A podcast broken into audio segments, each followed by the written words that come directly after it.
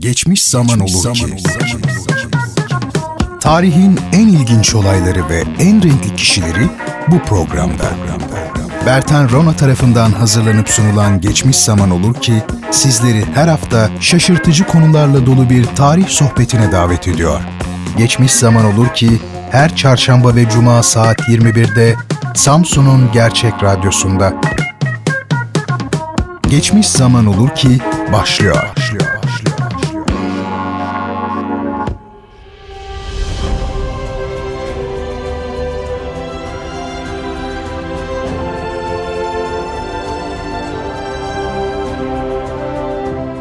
Sevgili dinleyicilerim, hepinizi en içten duygularımla selamlıyorum. Geçmiş Zaman Olur Ki programına hoş geldiniz. Bendeniz Bertan Ronay efendim. Programı sizler için hazırlayıp sunuyorum. Popüler tarihin dikkat çekici olaylarını, kişilerini ve olgularını çarşamba ve cuma akşamları olmak üzere haftada 2 kere Radyo Gerçek stüdyolarından sizlere anlatmaya çalışıyorum. Efendim, bu bölümümüzde sadece Amerikan tarihine değil, dünya tarihine de yön verdiğini söyleyebileceğimiz çok önemli bir olayı ele alacağız. Bu olay, Amerikan Devrimi olarak da bilinen Amerikan Bağımsızlık Savaşı. Bu savaş, Yakın Çağ tarihinin dönüm noktalarından biri olarak karşımıza çıkıyor. Amerikan Devrimi yeni bir iktidar kavramı getirmiş ve İngiliz parlamenter sistemi tabii hukukun hukuk ve ahlak kavramlarına uyulmak suretiyle yenilenmiştir. Fransız Devrimi'nde olduğu gibi Amerikan Devrimi'nde de Jean-Jacques Rousseau'nun fikirleri büyük rol oynamış ve sosyal mukavele yani toplumsal sözleşme fikri Amerikan Meclisi'nin temelini oluşturmuştur.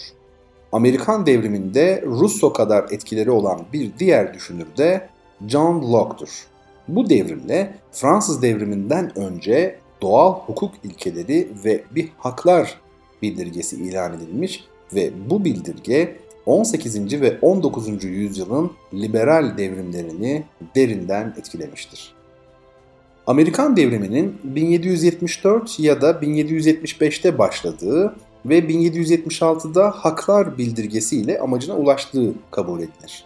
Devrimin liderlerinden John Adams bu konuda şunları söylüyor. Devrim halkın zihninde yaşıyordu. Devrim ve kolonilerin birliği fikirleri çarpışmalardan önce olgunlaşmış ve tamamlanmıştı. Devrim ve birlik 1760 ile 1776 arasında yavaş yavaş şekillenmişti. Sevgili dinleyicilerim, Amerikan Bağımsızlık Savaşı'nın nedenleri aslında kısaca 4 maddede özetlenebilir. İngiltere'nin Kuzey Amerika'da çok geniş toprakları yönetmesine karşın bu bölgenin ve bu bölgeye yerleşmiş insanların kendine özgü şartlarına uygun ve tutarlı bir imparatorluk politikası geliştirememiş olması, önceliği kendi ekonomilerini güçlendirmek olan koloniciler ile yalnızca merkantilist ilkelere göre hareket eden İngiltere arasındaki mali rekabet, İngiliz sömürgeciliğinin halkı ekonomik olarak güç durumda bırakan yüksek oranlı vergileri ve nihayet sonradan bağımsızlık hareketine önderlik edecek 13 Amerikan kolonisinde 7 yıl savaşları sonrasında yepyeni bir ulus ruhunun doğması ve bu kolonilerin kendilerine olan güvenlerinin artması. Aslında Amerikan Bağımsızlık Savaşı'nın nedenlerini görmek için 1700'lü yılların ortalarına dönmek gerekir. Gelin biz de öyle yapalım. 16. yüzyılın sonunda İngiltere ve Fransa, Kuzey Amerika'daki topraklar için büyük bir çekişme içindeydi. Bu çekişme, 1754 yılında Ohio Vadisi'ni kimin ele geçireceği konusundaki yarışla doruk noktasına çıktı. Apalaş dağlarını aşıp Ohio Vadisi sınırlarına dayanan İngiliz sömürgeciliği bu yeni topraklara büyük bir açgözlülükle bakıyordu. Oysa Fransa'nın bu topraklarda yaşayan Kızılderililerle oldukça karlı bir kürk ticareti vardı. İngilizlerin bu bölgeyi yerleşime açması Fransızlar adına büyük bir kayıp olacaktı. Bu nedenle vadiyi korumak için kaleler inşa etmeye ve bölgeye takviye birlikler yollamaya başladılar. İngilizler böylesine büyük bir bölgeyi Fransızlara kaptırmayı göze alamazdı ve sonunda 1756 senesinde 7 yıl savaşları başladı. 1763'te biten bu savaşı İngilizler kazandı. Aynı yıl imzalanan Paris Antlaşması'yla Fransa Kralı Kanada'daki topraklarını ve birkaç ada dışındaki bütün kolonileri İngiltere'ye bırakmak zorunda kaldı. Aslında savaşı İngilizlerin kazanacağı daha başından belli gibiydi. Bu yıllarda Amerika'daki Fransız kolonilerinde yaşayanların nüfusu 100 bin kadardı. Sayıları 13'ü bulan İngiliz kolonilerinde ise 1,5 milyondan fazla insan yaşıyordu. Üstelik İngilizler bu savaş sırasında hiçbir masraftan kaçınmadığı halde Fransız ordularının başkomutanı Louis-Joseph de Montcalm istediği takviye birlikleri hiçbir zaman alamadı. 7 yıl savaşının sonunda Amerikan kolonileri ile İngiltere arasındaki ilişkiler yeni bir aşamaya varmıştı. Savaşlar Amerikan kolonileri arasında birleşmeye uygun bir hava yaratmıştı. Kuzey Amerika'da Fransız egemenliğinin bitişi, kolonilerde yaşayanların Fransa konusundaki korkusunu sona erdirmiş, İngiliz subaylarının emri altında olsa da Fransızlara karşı savaşta gösterdikleri çaba, kendilerine yeni bir gurur duygusu aşılamış ve kendi askeri güçlerine güvenlerinin artmasını sağlamıştı. Ne var ki 7 yıl savaşlarının mali yükü de oldukça fazla olmuştu. İngiltere savaş masraflarını Amerika'daki kolonilerde yaşayan insanların sırtına yıkarak fiili çatışmayı başlatacak yasaları çıkarmaya başladı. İngiliz hükümetinin koyduğu ağır vergiler Amerikan Bağımsızlık Savaşı'nın temel nedeni olacaktı. Efendim, İngilizler 1733'te Melas yasası ile Rom yapımında kullanılan Melas'ın Orta Amerika adalarından satın alınmasını ve bu adalara her çeşit mal satışını yalnız İngilizlere ait adaların yapabileceğini kararlaştırmışlardı. Bu, Orta Amerika adaları ile geniş çaplı ticaret yapan Kuzeydoğu kolonilerine büyük bir darbeydi. Güneydoğu kolonilerinin bu adalarla ticareti yoktu. Mallarını yalnız İngiltere'ye satıyor ve karşılığında işlenmiş mal alıyorlardı. Fakat bu ticaret İngilizlerin ticaret mümessillerinin elindeydi ve ham madde çok düşük fiyatlardan alınıyor, işlenmiş mallar ise yüksek fiyatla satılıyordu. Çiftçiler İngiliz ticarethanelerine korkunç şekilde borçlanmışlardı. Birçok çiftçi iflas halinde veya iflasın eşiğindeydi. 1764'te çıkarılan şeker yasası ile Melas yasasının kapsamı iyice genişledi. Yeni yasa, Melas yasasına aykırı hareket eden her gemiye el konulmasını emrediyordu. İngiltere'den kolonilere gönderilen mallar üzerindeki ihracat vergisi de bir misli artırılmıştı. Kolonicileri öfkelendiren bir başka gelişme de Apalaş Dağları'nın doğusundaki toprakların kraliyet toprağı ilan edilerek kolonilerin batıya doğru genişlemesinin sınırlandırılmasıydı. Görünürdeki neden, halkı Kızılderili lider Pontiac tarafından başlatılan ayaklanmanın ardından yeni bir düzenleme yapılana kadar Kızılderililerden korumaktı. Bunun için İngiliz hükümeti 6000 askeri Apalaş Dağları boyunca konumlandırdı. Oysa bölge boyunca konuşlanan askerlerin Kızılderililere karşı değil de kolonilerde yaşayanlara karşı kullanılacağı söylentileri çoktan kulaktan kulağa yayılmıştı. Koloniler Anglikan Kilisesi'nden de şikayetçiydi. Lutherciler, Baptistler, Presbiteryenler, Quakerlar ve diğer inançlarda olanlar Anglikan Kilisesi'ne vergi ödenmesine şiddetle itiraz ediyor ve bu kilise rahiplerinin ayrıcalıklarının kaldırılmasını istiyorlardı. Amerikan devriminde başlangıçta önderlik yapan ve etkili olan devrimciler John Adams, Samuel Adams, Alexander Hamilton, John Jay, John Scott, Benjamin Franklin, George Clinton, William Livingstone, Thomas Jefferson, John Dickinson, Richard Henry Lee, George Mason, Willie Jones ve John Rutledge idi. Bu listeye daha birçok isim eklenebilir. Bunlar yazar ve düşünürlerdi. Gazetelerde, toplantılarda birlik ve daha sonra bağımsızlık fikrini yaydılar. Bu grup, büyük İngiliz düşünürü John Locke'un fikirlerini benimsiyordu. Locke'un, devletin asıl görevi her insanın hakkı olan yaşam, özgürlük ve mülkiyeti korumaktır. Siyasi otorite yalnız halkın yararı için emanet olarak elde tutulur. İnsanın doğal hakları tecavüze uğradığı zaman halkın bu hükümeti kaldırmak ve değiştirmek hakkı vardır şeklindeki görüşleri daha sonra bağımsızlık bildirgesinin giriş kısmında yer alacaktı. 1765 yılında Londra, Kuzey Amerika'da bulundurulacak 10.000 kişilik bir ordunun masraflarını kısmen karşılamak için bütün kamu belgelerini, gazeteleri, senet ve bonoları, basılı herhangi bir kağıdı bile vergiye bağlayan damga pulu yasasını çıkarınca bazı koloni meclisleri protestoda bulundu. Massachusetts, Virginia ve Kuzey Carolina'da ise halktan gruplar işi bir çeşit ayaklanmaya kadar vardırdılar. Bu hareketler sonunda Sons of Liberty yani Özgürlük Çocukları adı verilen gizli örgütler kuruldu. Ayaklananlar kendileri istemedikçe ya da temsilcilerinin onayı olmadan herhangi bir gücün onlara herhangi bir vergi yükleyemeyeceğini duyurdular. Sonuçta İngiltere artan gerginlik üzerine damga pulu yasasını geri çekse de kolonileri ilgilendiren bütün konularda tam yetkili olduklarını beyan eden bir kararı açıklamaktan da geri durmadı.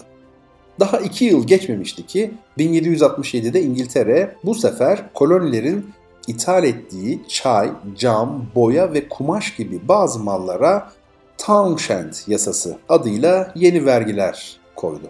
Bu yasa bazı kolonilerin meclisleriyle tacirler tarafından desteklenen bir boykot hareketine yol açtı. Bu malların alınmaması kararlaştırıldı. Boykot kısa süre sonra diğer eyaletlere de sıçradı. Özellikle 5 kişinin yaşamını yitirdiği Boston kıyımının ardından İngiltere 1770'te çay dışında diğer Townshend vergilerini kaldırmak zorunda kaldı. Bu gergin ve sinirli hava devam ederken 1772'de İngiltere Kralı Amerika'daki valilere ve yargıçlara maaş bağlayarak onları halkın kontrolünden uzak tutmak, kendine bağlamak istedi. 2 Kasım'da halk bir toplantı yaptı. İhtilalin ön plandaki simalarından Samuel Adams bu işte başrolü oynadı. Bütün ihtilali kapsayan bir tedbir alındı. Eyaletteki bütün şehirlerle iletişimi sağlayacak bir haberleşme komitesi kuruldu. Sevgili dinleyicilerim, Amerikan Bağımsızlık Savaşı'nın kıvılcımlarının ateşe dönüşmesi 1773 yılının sonlarında Massachusetts eyaletinin Boston kentinde oldu. 28 Kasım'da Doğu Hindistan Kumpanyası'na ait İngiliz gemilerinde bulunan tonlarca çay Boston limanına yanaştığında binlerce insan İngilizlerin çaya getirdiği vergiyi protesto etmek için limana yığıldı. Çayların boşaltılmasını engellemek için rıhtım sürekli olarak silahlı 25 kişi tarafından gözetlenmeye başlandı. Gemiler yükünü limana boşaltamıyor ama limandan da ayrılamıyordu. Çünkü ayrılmaları için koloni valisinin izni gerekliydi ve o emir bir türlü gelmiyordu. Yaklaşık 20 gün sonra 16 Aralık 1773'te gemilerin hala limanda beklemesinden sabırları taşan koloniciler harekete geçti. Başlarında Samuel Adams'ın olduğu yaklaşık 100 kişi Mohawk yerlisi kılığına girdi ve gece yarısı limana girerek gemilerde bulunan bütün çayı denize döktü. Suyun sığ olması nedeniyle dökülen çaylar kısa sürede kabarmış ve limanın suları tamamen çay rengine bürünmüştü. Bu nedenle 16 Aralık 1773'te gerçekleşen bu olay daha sonra tarihe Boston Tea Party yani Boston Çay Partisi olarak geçecekti. İngiliz hükümetinin Boston Çay Partisi'ne tepkisi 31 Mart 1774'te yasalaşan Boston Port Act oldu. Yasa uyarınca limanın girişi barikatlarla kapatıldı, İngiliz Kraliyet Donanması liman etrafında devriye gezmeye başladı. Hiçbir geminin hangi nedenle olursa olsun Boston limanına girmesine izin verilmeyecekti. Yasa Boston'da duyulunca kenti bir öfke havası kapladı. O sırada eyalet meclisinde bulunan Jefferson ve arkadaşları 1 Haziran'da olağanüstü bir tören yapmaya, bir oruç ve dua günü ilan etmeye karar verdiler. Massachusetts Eyalet Meclisi bu kararı kabul etti. Fakat İngiliz valisi bunun itaatsizlik olduğu gerekçesiyle meclisi hemen dağıttı. Aralarında Jefferson'da bulunan temsilcilerden 89 kişi toplu olarak yürüyüş yaptı. Koloniler arası haberleşme komiteleri çalışıyordu. Kısa sürede diğer kolonilerin meclisleri de olağanüstü toplantılar yaptılar. 5 Eylül 1774'te Philadelphia'da Georgia dışındaki bütün eyalet temsilcileri ilk Amerikan Kongresi'ni yaptılar. Bu kongreye katılanlar arasında George Washington ile Benjamin Franklin de bulunuyordu. Kongre, İngiltere Parlamentosu'nu dikkate almadan kararlar çıkardı. Kolonilerin haklarını gösteren bir bildiri yayınladı. Bu bildiride eyaletleri ilgilendiren işlerde yasa yapma hakkının kralın vetosuna bağlı olarak yalnız eyaletlere ait olduğu ilan ediliyordu. Evet, şimdi de gelelim Amerikan Bağımsızlık Savaşı'nın başlamasına. İngiltere parlamentosu kendisini tanımayan ve çıkardığı yasaları hükümsüz sayanlara çok sert cevap verdi. Massachusetts'in isyan halinde olduğu ilan edildi. Nisan 1775'te Boston'daki İngiliz kuvvetlerinin komutanı General Thomas Gage isyancıların üstüne yürüme emri aldı. Milis eğitim kamplarını dağıtması ve halkın elindeki tüm silahları ve cephaneyi toplaması için de ayrıca emir gönderilmişti. 19 Nisan günü General Gage, milislerin elindeki silahları almak için Concord'a 800 askerden oluşan bir birlik gönderdi. Concord'da çoğunluğunu çiftçilerin oluşturduğu milisler büyük başarı kazanıp Gage'in askerlerini Boston'a çekilmeye mecbur bıraktıklarında Amerikan Bağımsızlık Savaşı da başlamış oluyordu. 2 ay içinde eyaletlerdeki krallık hükümleri alaşağı edilmiş, devrim bütün eyaletlere yayılmıştı. 10 Mayıs 1776'da Philadelphia'da 2. Eyaletler Arası Kongre toplandı. Bu artık açıkça bir devrim meclisiydi. 7 Haziran 1776 günü Virginia hükümeti görevlisi Richard Henry Lee bir Amerikan Federasyonu kurulması lehinde bir tasarı önerdi. Resmi bir bildirge hazırlamak üzere derhal Thomas Jefferson'ın başkanlığında 5 kişilik bir komisyon oluşturuldu. Kongre 4 Temmuz'da bir haklar bildirgesi yayınladı. Bu beyannamede bütün insanların eşit ve bağımsız oldukları belirtiliyor, medeni ve siyasi özgürlükler, basın ve vicdan özgürlükleri özellikle kabul ediliyordu. Ayrıca yaşam, özgürlük ve mutluluğu arama gibi Tanrı'nın insanlara başkalarına devredilmesi olanaksız haklar verdiği açıklanıyordu. İnsanların evrensel dayanışmasının ancak bireysel özgürlük yoluyla gerçekleşeceğini bildiren, bu bakımdan evrensellik ve bireysellik ilkelerini temel alan bu bildirgenin yankıları 18. yüzyıl sonlarında ve 19. yüzyılda bütün liberal devrimleri etkileyecekti. Bağımsızlık bildirisinin ilan edildiği 4 Temmuz 1776 tarihi Amerika Birleşik Devletleri'nin de kuruluş tarihi olacaktı. Kongre ayrıca George Washington'ı Boston çevresinde örgütlenen Amerikan ordusuna komutan olarak atadı. Ancak sorun tam anlamıyla çözümlenmiş değildi. En iyimser varsayımda bile Amerikan ulusunun yarısından çoğunun bağımsızlık ilkesini benimsemiş olup olmadığı kesin olarak bilinmemekteydi. Amerikalıların öteki yarısı ya çekimser kalmış ya da Virginia, Maryland ve New England sömürgeleri dışındaki öteki kolonilerin varlıklı sınıfları gibi imparatorluk yanlısı olmuşlardı. Devrimcilerin en güçlü oldukları iki bölgeyi birbirinden ayıran New York ve New Jersey eyaletlerinde ise imparatorluk yanlısı güçler çoğunluktaydı. Bu durum İngiliz birlikleriyle olan savaşın yanı sıra ülkede çeşitli toplumsal grupların, hatta ailelerin bile bölünmesine neden olan iç savaş niteliğinde bir çatışmayı hazırlıyordu. 16-17 Haziran'da Boston çevresinde Bunker Hill adı verilen ilk devrim savaşı yapıldı. İngilizler 1054, Amerikalılar 441 kişi kaybettiler. Bu savaş Amerikalılara büyük bir moral sağladı. Yaklaşık bir yıl süren kuşatmanın ardından 17 Mart 1776'da İngiliz kuvvetlerinin komutanı General William Howe, Boston kentini devrimcilere bırakmak zorunda kaldı. Elbette bütün koşullar Amerikalılar lehine gelişmedi. 27 Ağustos'ta yapılan bir başka savaşı İngilizler kazanınca George Washington karargahını Manhattan, New York'a kaydırmak zorunda kaldı. O sırada elinde yalnız 8.000 kişi kalmıştı. İngilizlerin kuvvetleri ise 30.000'in üstündeydi. İngiltere Kralı 3. George, ordusunu daha da güçlendirmek amacıyla Alman prenslerinden 30.000 asker istedi ve bunları Amerika'ya gönderdi. Ayrıca kendisine 20.000 Rus askeri vermesi için 2. Katerina'ya da ricada bulundu ama Rusya ile İngiltere'nin ilişkileri gergindi ve Rusya'da da bir köylü isyanı söz konusu olduğundan Çariçe Amerika'ya asker göndermeyi reddetti. 1778 yılında koşullar tekrar Amerikalılar lehine dönmeye başladı. Çünkü olanakları kısıtlı da olsa bağımsızlıkları için savaşıyor ve ülkeyi İngilizlerden daha iyi tanıyorlardı. Fransızlar ise gizli de olsa savaşın başladığı 1776'dan itibaren Amerikalılara silah ve malzeme desteğinde bulundu. Örneğin günümüzdeki Fransız bayrağının tasarımcısı olan Lafayette, 1777 Temmuz'unda devrimcilerin safında savaşmak için Philadelphia'ya gitmiş ve koloni sakinleri tarafından generalliğe atanmıştı. Onun yönlendirmesiyle 16. Louis yönetimi 1780'de Rochambeau komutasındaki 6000 kişilik bir Fransız birliğini Amerika'ya göndererek Bağımsızlık Savaşı'nı resmen desteklemeye başladı. Amerika'nın bağımsızlığını desteklemeyi bir korunma anlaşması ile garanti etti.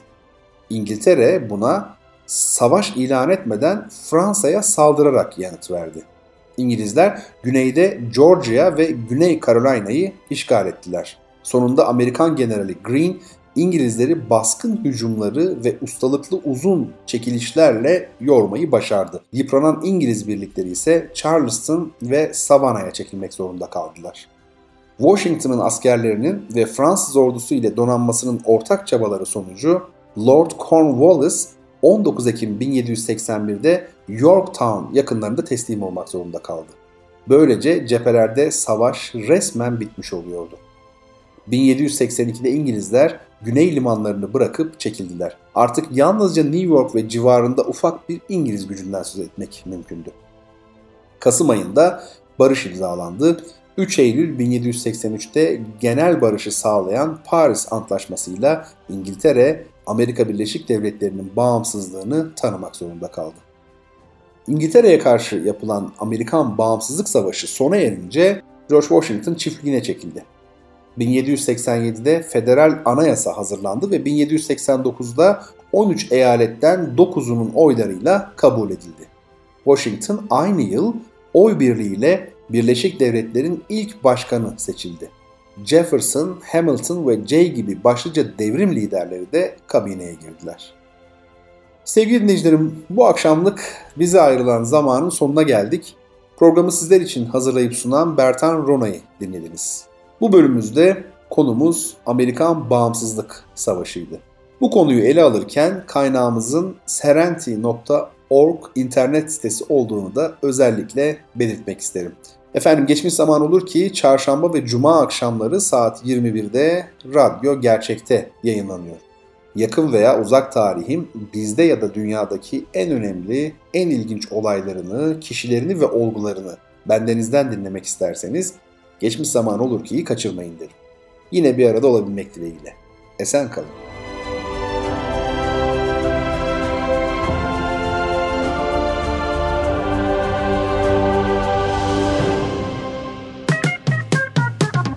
Geçmiş zaman olur ki sona erdi. Bu program hakkındaki düşüncelerinizi dinleyen @radyogercek.com adresine mail atarak bize ulaştırabilirsiniz.